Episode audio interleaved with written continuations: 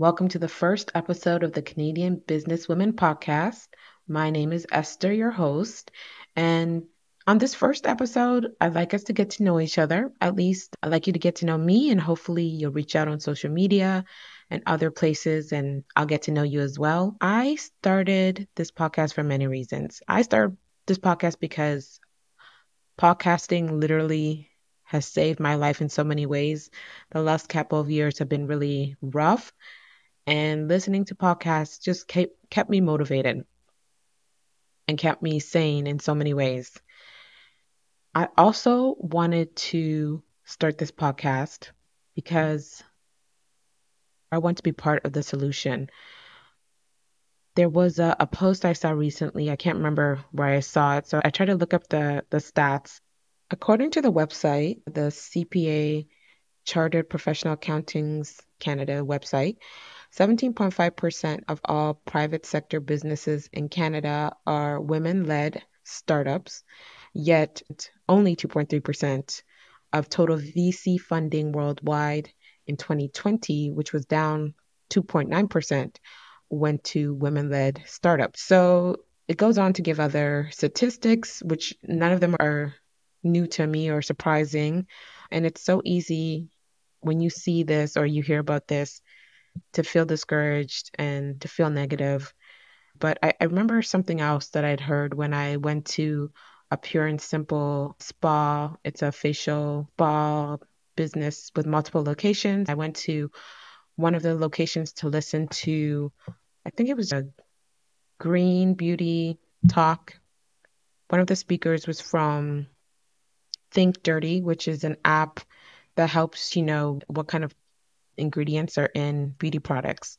One of the founders was talking about a statistic, something about there's more CEOs named John than there's female CEOs, something like that. It was a few years ago, may still be true. But she didn't stop there. She said, It's great to know that these studies are being done, that people realize there's a problem and now they're trying to address it by first of all doing the research to figure out how big the problem is. And then she just said this is the greatest time to be alive to be a woman because now women are in a position to help other women. And so that's what i want to do with this podcast. I also have been on a journey for over a decade decades really to kind of start my own business and figure out what that would look like. I always knew I wanted to start a business. I've tried a lot of things and throughout that journey I felt like I was failing and other people were so far ahead of me and why couldn't I figure it out? And I didn't realize that through my failure I was learning. I was learning about myself and then I was also learning about what's right for me. And I, I couldn't find that information any other way other than trying different things starting different things, putting my energy and time into it. And even though it didn't work out the way I wanted it to, I still always learned something from that and I didn't give up. I knew that starting a business, being an entrepreneur was what I was meant to be. And I had to just figure out a way to get there. And to bring it full circle, podcasting has played a pivotal role in helping me refine that goal and all the knowledge that I've gotten up to this point about my personal self and also my business self, which is unfortunately very much tied together. Everybody looks at the successful businesses and how great that can be and we don't either we don't hear about or we just neglect to look into the the journey that led to that. Starting a business is so personal and it's brutally honest. It exposes you. I think I heard somebody say that winning the lottery doesn't make you greedy. It just makes you more of who you are.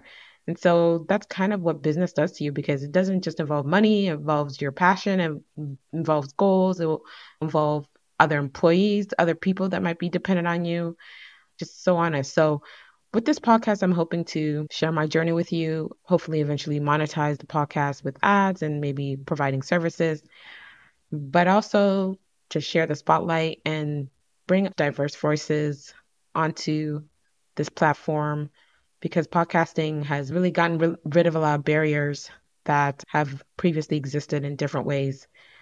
I feel like podcasting has so much power and it was the best platform for me to express myself because I, I love to talk, to share my experience, and to support other people. So that is it in a nutshell. Going forward, you can expect weekly podcasts at least once a week, about 30 minutes long. I will create this community that will help us all rise together. That's the goal. Thank you for your time, and uh, we'll be talking to you soon. Thank you for listening to this episode. Please share it on Instagram and tag us at CDN Biz Women Pod. Thank you. Take care.